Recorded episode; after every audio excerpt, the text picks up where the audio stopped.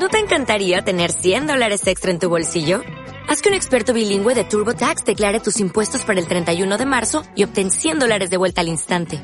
Porque no importa cuáles hayan sido tus logros del año pasado, TurboTax hace que cuenten. Obtén 100 dólares de vuelta y tus impuestos con 100% de precisión. Solo con Intuit TurboTax. Debes declarar para el 31 de marzo. Crédito solo aplicable al costo de la presentación federal con TurboTax Full Service. Oferta sujeta a cambios o cancelación en cualquier momento.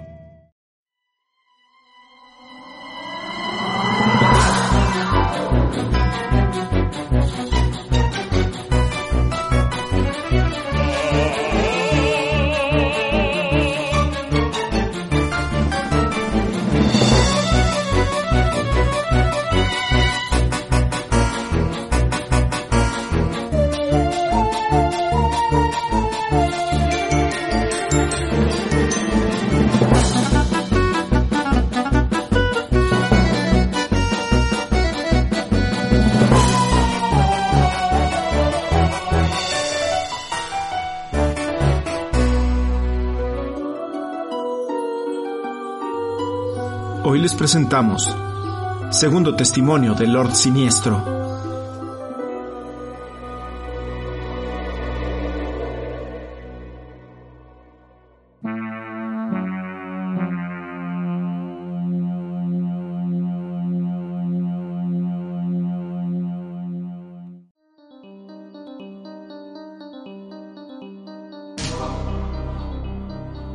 Buenas noches, soy Lord Siniestro. Un gusto volver a saludarlos. Nuevamente me han prestado este espacio para contar otra experiencia. Esto me sucedió hace algunos años con una novia que ahora es mi ex. Ella y yo planeamos un fin de semana en una cabaña junto con otra pareja de amigos de ella. Buscamos un lugar alejado, ya saben, ecológico, vivir una experiencia diferente y encontramos un lugar así en Presa del Llano, en Villa del Carbón. En ese lugar se rentan muchas cabañas y lugares para acampar alrededor del lago que se forma por la presa. Sin embargo, hay dos cabañas que están en medio del lago, las cuales nos parecieron perfectas. Para llegar a ellas, lo más fácil es por bote o caminar bastante por el otro lado, pasar un puente, rocas y llegar. Por lo que inclusive la gente local tarda en llegar. Llevábamos comida, bebida, para pasar un buen fin de semana. La cabaña estaba bien, lo malo es que no había ni electricidad y los baños estaban afuera. No nos importó y decidimos disfrutarlo. Llegamos temprano, ya por la tarde comimos y la estábamos pasando bien. Había unos cuatro o cinco perros rondando, eh, ya que se veía que estaban acostumbrados a que los turistas les dieran comida. Lo que nos parecía curioso es que los perros no se subían a la cabaña ni se intentaban meter. Cuando anocheció, nuestra idea era emborracharnos, sinceramente pero comenzó a hacer mucho frío, así que realmente no tomamos más que un par de tragos en una fogata que habíamos encendido y prácticamente decidimos irnos a dormir temprano. Nos metimos a nuestra cabaña, estábamos muy cansados, pero pensamos en dejar un par de veladoras encendidas, ya que estaba muy oscuro, y no queríamos quedarnos totalmente oscuras, aunque llevábamos una lámpara, no queríamos que se nos acabara la batería.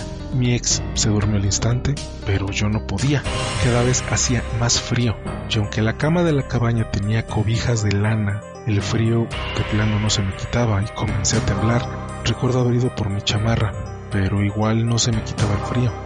Entonces vi que el fuego de las velas comenzó a moverse, como si el viento lo moviera, pero no había viento, la cabaña estaba muy bien sellada, inclusive habíamos puesto trapos en la parte de abajo de la puerta para que el frío no entrara, así que era extraño que se movieran así.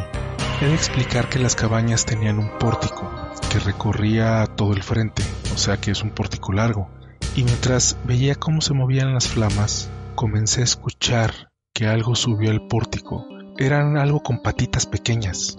Lo que pensé pues es que era un perro, y este comenzó a caminar por todo el pórtico.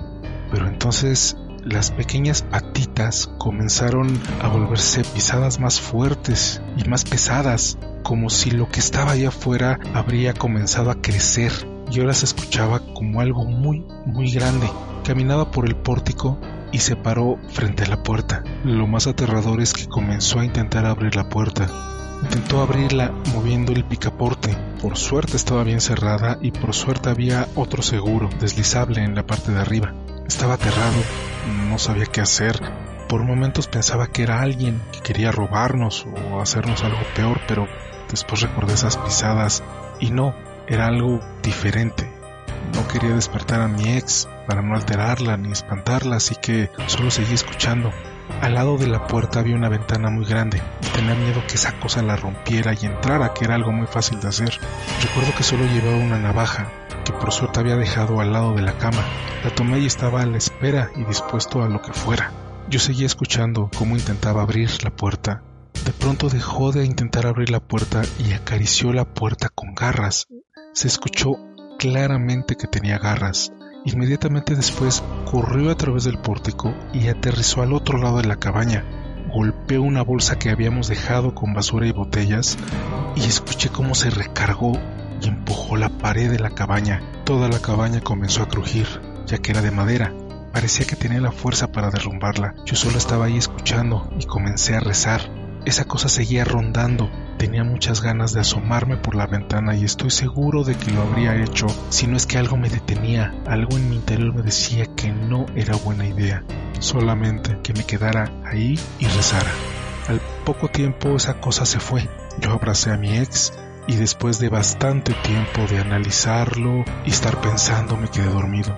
Al otro día estaba desvelado, cansado, pero me urgía irme de ahí. Desperté a mi ex y le conté lo que pasó. He de explicar que ella también le han pasado muchos eventos y tiene cierta sensibilidad a todo lo paranormal, así que me creyó de inmediato y me regañó porque no la había despertado, para que ella hiciera sus rezos y que pusiera sal en la entrada y otras acciones.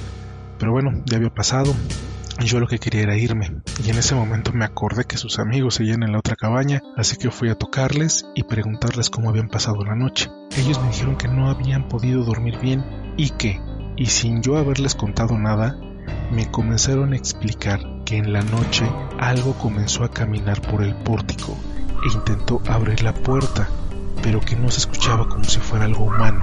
Como no logró abrirla, comenzó a arañar la puerta, fuerte, nos fijamos y las marcas de las garras estaban ahí. Eran garras largas y estaban a una altura considerable, por lo que no podía ser un perro ni otro animal. Los dos lo habían escuchado. Él quería asomarse, pero ella no lo dejó. Pensaron en avisarnos, pero no querían ni salir ni gritar. En aquella época los celulares eran más sencillos y no había señal en ese lugar. Así que no había forma de comunicarnos. Yo estaba sorprendido y les conté lo que había pasado. Decidimos irnos en ese instante. Realmente nunca supimos qué fue. Algunos allegados de mi ex decían que quizás fue un nahual, o una bruja, o algún muerto, algún ahogado, ya que el agua estaba muy cerca. Y lo único que querían con tanto ruido era que nos asomáramos para entonces tener el control y hacernos algo muy malo. Bueno, esa fue otra de mis experiencias, espero les haya gustado. Si alguna vez llegan a ir a ese lugar, específicamente a esas cabañas, tomen sus precauciones. Un saludo a todos en fantasmas.com.mx. Gracias por escucharme. Buenas noches.